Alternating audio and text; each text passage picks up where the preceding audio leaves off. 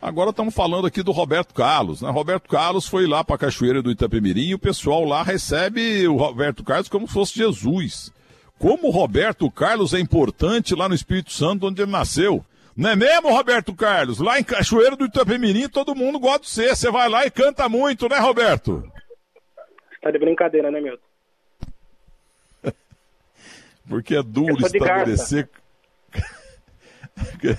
é duro estabelecer qual é o Roberto Carlos mais conhecido, viu? Lateral esquerdo maravilhoso, ou o cantor que está 100 anos na história e não, e não, não decai. É igual você. Ô, Milton, eu sou, eu sou de Garça, não sou de, de, de Cachoeira de Itapemirim. Ah, então é o outro Roberto Carlos, né? O outro, pô. O Roberto Carlos, você chama Roberto Carlos por causa do Roberto Carlos? É, por causa do meu pai. Meu pai é muito fã do cantor por isso colocou esse nome em mim. O Roberto, o tempo passa, ainda mais nessa época de coronavírus. Eh, você continua cada vez mais por cima, porque a televisão espanhola aí, e os portais de é. internet, todo mundo recupera as tuas imagens. Tá, o cara, você jogou no Palmeiras aqui, um futebol nota 8, entendeu? 8,5, na seleção brasileira, todo mundo viu. Mas, cara, no Real Madrid, você fez algumas jogadas é, inacreditáveis, que agora que estamos descobrindo. Caramba, meu, eu achei que tivesse feito as coisas bem, viu? Você é um gênio, jogado, rapaz. Tivesse, você é um achei gênio. Que jogado bem no, achei que tivesse jogado bem no Palmeiras, na Inter de Milão, no Real Madrid, na seleção brasileira, no Fenerbahçe. Achei que a minha carreira fosse boa, mas você colocou nota 8 aí já me quebra, né? Oh, mas 8,5 não tá bom? Ah, mas eu sempre fui. Nós brasileiros, a gente vai sempre ao, no limite máximo, né? Não, mas você, no cômputo geral, você ganha 9,23. É uma das maiores podia notas aumentar... do futebol, Roberto Carlos. É, podia aumentar um pouco, né, Milton? Então 9,5. Tá bom, já, já melhorou um pouco. Tá tudo bem, família? Não. Tudo bem, Milton? Tá se cuidando? Você tá na ah, idade de risco, ca... hein? É, é, todo mundo tá falando isso. E eu tô aqui em casa, sabe? Cercado pelos teus amigos, viu? A mala do tá... Denil. Por, que você... por que, que você não tá morando mais no Brasil? Não, tô sim. Eu tô morando aqui na Grande São Paulo. Mas ah, eu tá vou de vez em quando para Miami, para Nova York e tal, igual você, eu né? A gente vai. Eu, eu, sei, eu sei disso. Eu conheci tua casa lá em lá em Orlando, viu? viu? Eu tô aqui nesse bairro aqui, cercado por Felipe Melo, entendeu? Denilson. Denilson pulou o muro da casa do, do que era alugada do Lucas Lima. E o Denilson é. pulou o muro para roubar é, é, vinho do Felipe Melo. Felipe Melo pegou, é ele mesmo? jogou ele lá do outro lado do muro, quase quebrou a perna do Denilson, Nossa. você acredita? Mas eles são, eles são amigos, eles são amigos. São. Aqui, olha, e o Rivaldo? O Rivaldo tem uma casa aqui que custa 50 milhões, viu, Roberto? Ah, mais barata que a tua, né? Não, a minha é mais barata. Mas, ô Roberto Carlos, como você Fala, marcou. Oh, fala de novo daquele gol, não sei se eles vão conseguir achar aí na produção, porque eu tô fora da rádio. Aquele gol que você fez de linha de fundo, sem ângulo, com ângulo zero, com a camisa do Real Madrid. Porque todo mundo fala e tem que falar mesmo aquele gol que você fez na França, né? Do Barthez, aquela bola é, contrariou a física. Aquilo foi um gol de falta mais impressionante do futebol, mas aquela na ponta esquerda, aquilo foi sem querer. Não é possível, que eu fui lateral esquerdo também e nunca consegui fazer um gol daquele jeito, Roberto.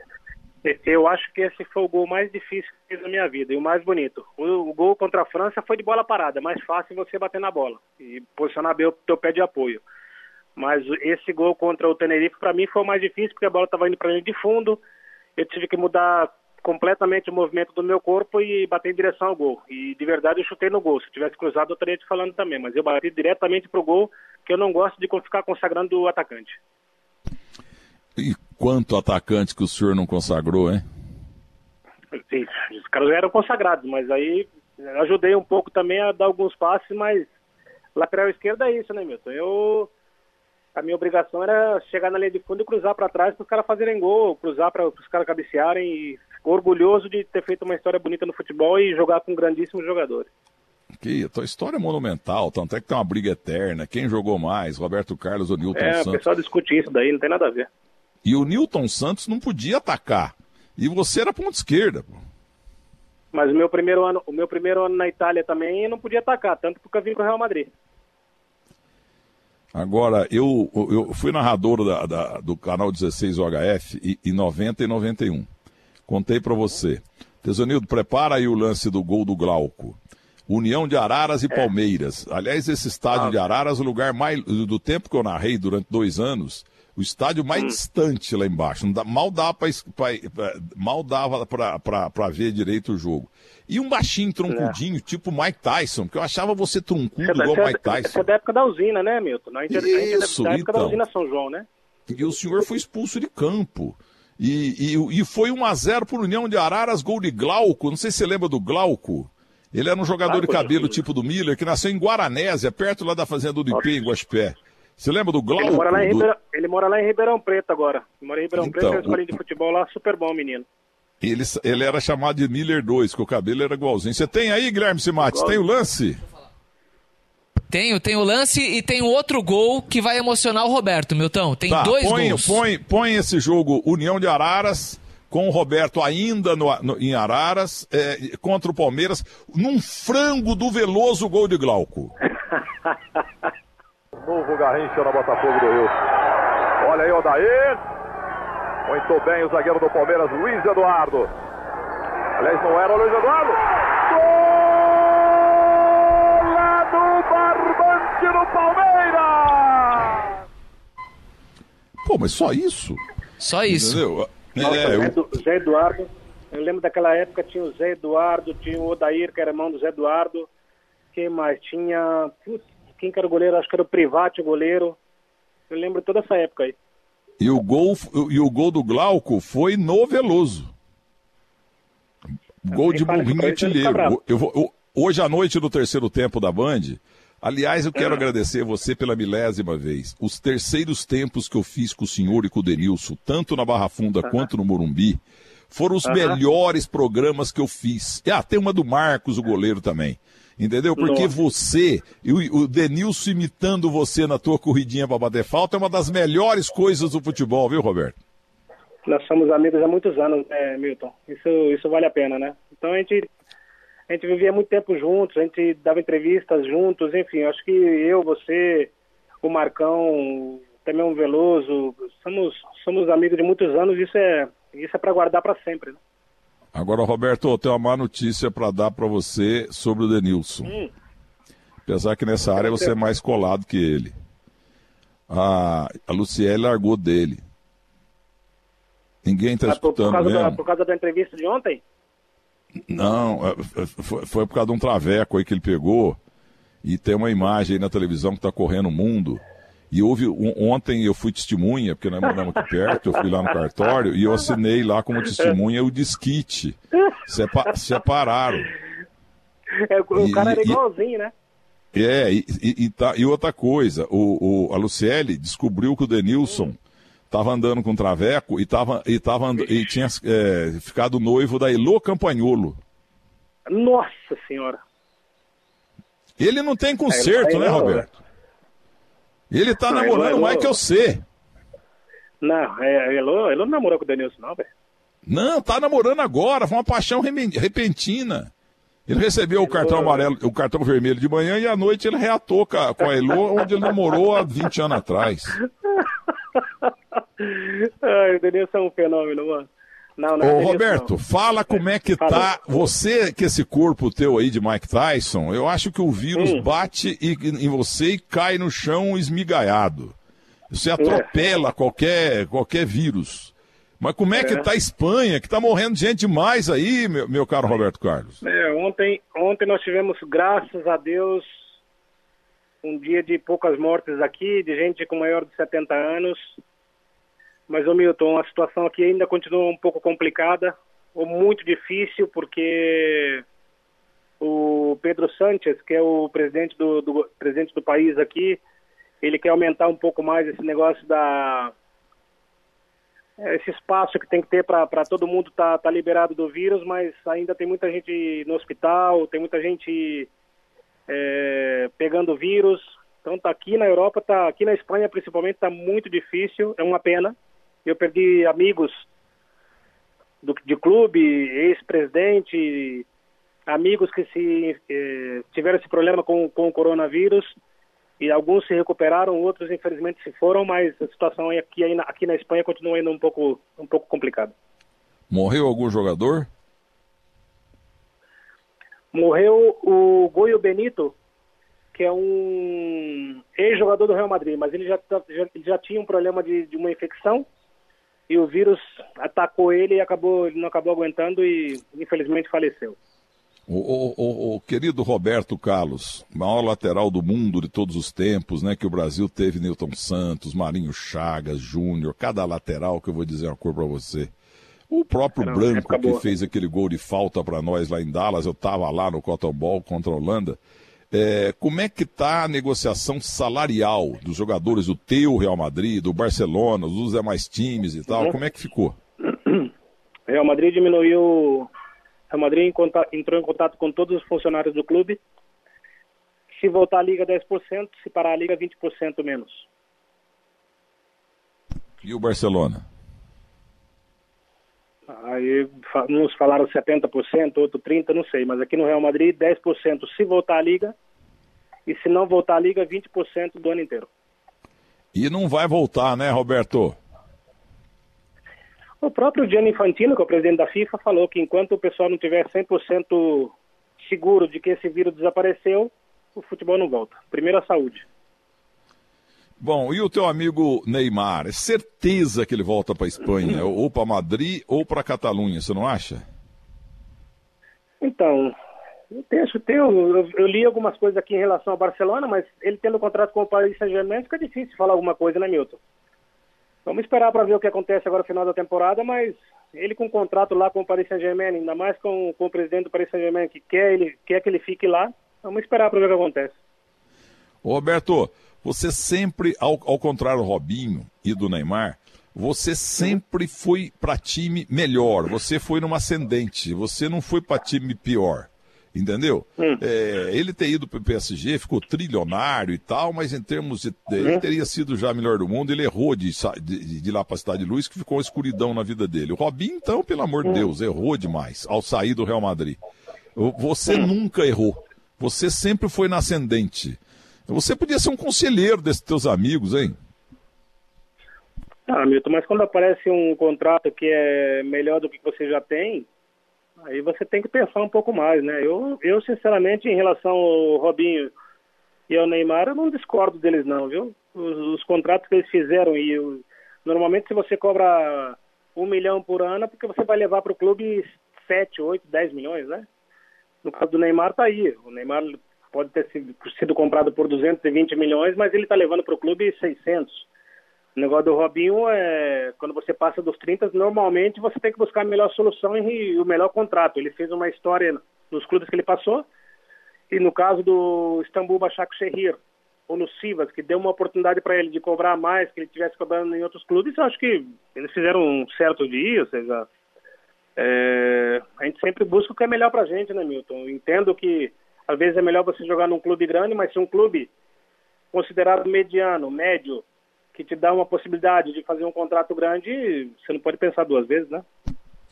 Muito bom. Uma, a penúltima pergunta ao Roberto Carlos, extraordinário jogador, meu Deus do céu. Vamos lá, o Guilherme Herédia Simati Pinto Júnior, que localizou mais uma vez o Roberto Carlos com uma atenção total para a imprensa brasileira. Com ele não tem frescura, ligou, ele fala. Sempre, Vai lá, Guilherme.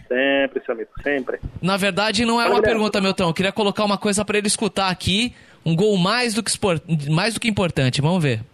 Toma distância o Brasil para cobrança de falta. Roberto Carlos correu, disparou, gol!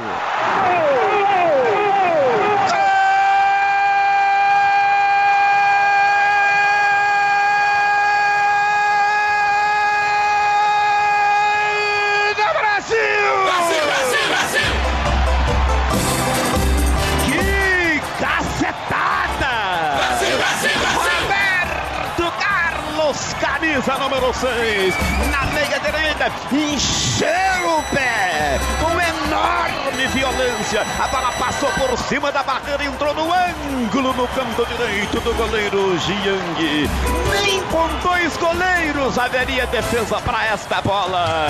Na marca de 15 minutos, primeiro tempo do jogo, aberto o placar em Suípo. Roberto Carlos, Roberto Carlos, Roberto Carlos, camisa 6, Brasil 1. É, você chutava mais ou menos, né, Roberto Carlos? De vez em quando, de vez em quando acertava o gol, Milton. Olha aqui, Roberto, o Neto, o, o Zé Ferreira Neto, professor de português do Denilson. Haja o que hajar, Denilson, nós vamos ganhar esse jogo. Se, o, o, o, Denilson, se eu, tiver, se eu tesse a oportunidade que você teve lá no, lá na Espanha eu ia arrebentar. Milton Neves, se eu tesse o que você já tem, eu já tinha parado, Milton Neves. Se eu cesse você, eu já tinha parado, Milton Neves. Ele falou o seguinte, que ele, que ele aprendeu a chutar com Enio Andrade, saudoso Enio Andrade no Guarani quem é. Porque você no começo era um lateral, aquele troncudinho ali e tal, dava uns uhum. chutes pra frente, mas de repente você virou um terror, né? Você entrou no time do Pepe, do Nelinho, eh, do Rivelino, os uhum. grandes cobradores de falta da história do futebol brasileiro, Juninho Pernambucano. Uhum. Quem é que. O primeiro técnico falou: ó, você tem que chutar, você tem que ah, não apenas ser ponto esquerda, armador, lateral, você tem que fazer gol de falta também. Qual foi o treinador que te deu essa bela dica?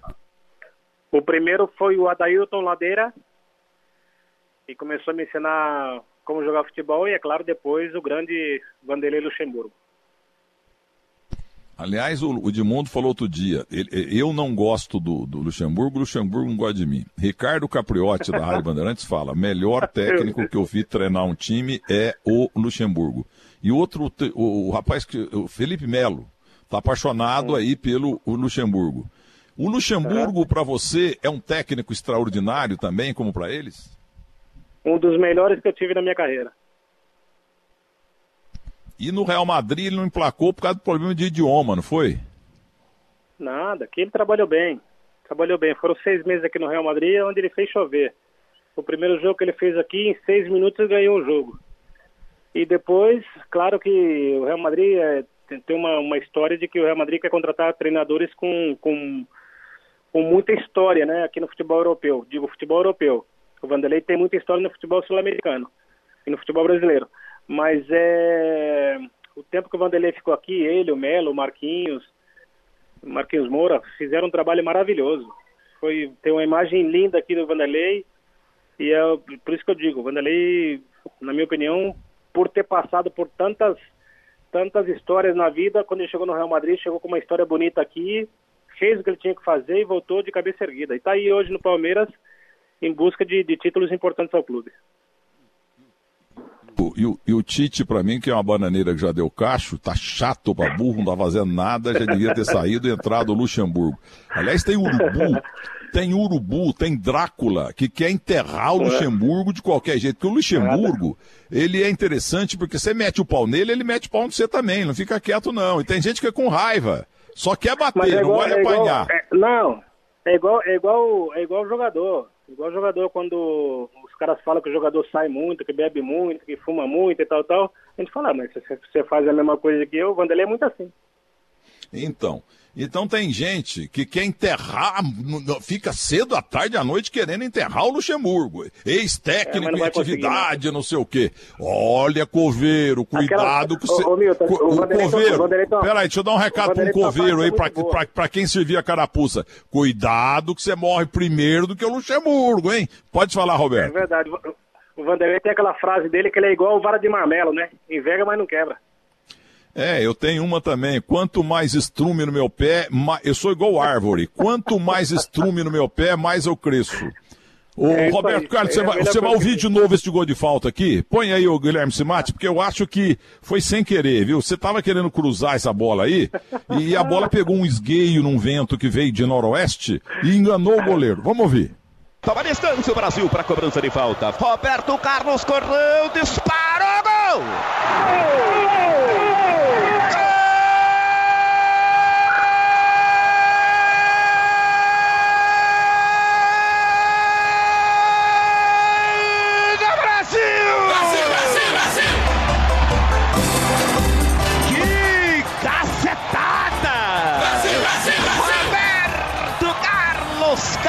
número 6, na meia direita, encheu o pé, com enorme violência. A bola passou por cima da barreira, entrou no ângulo no canto direito do goleiro Jiang.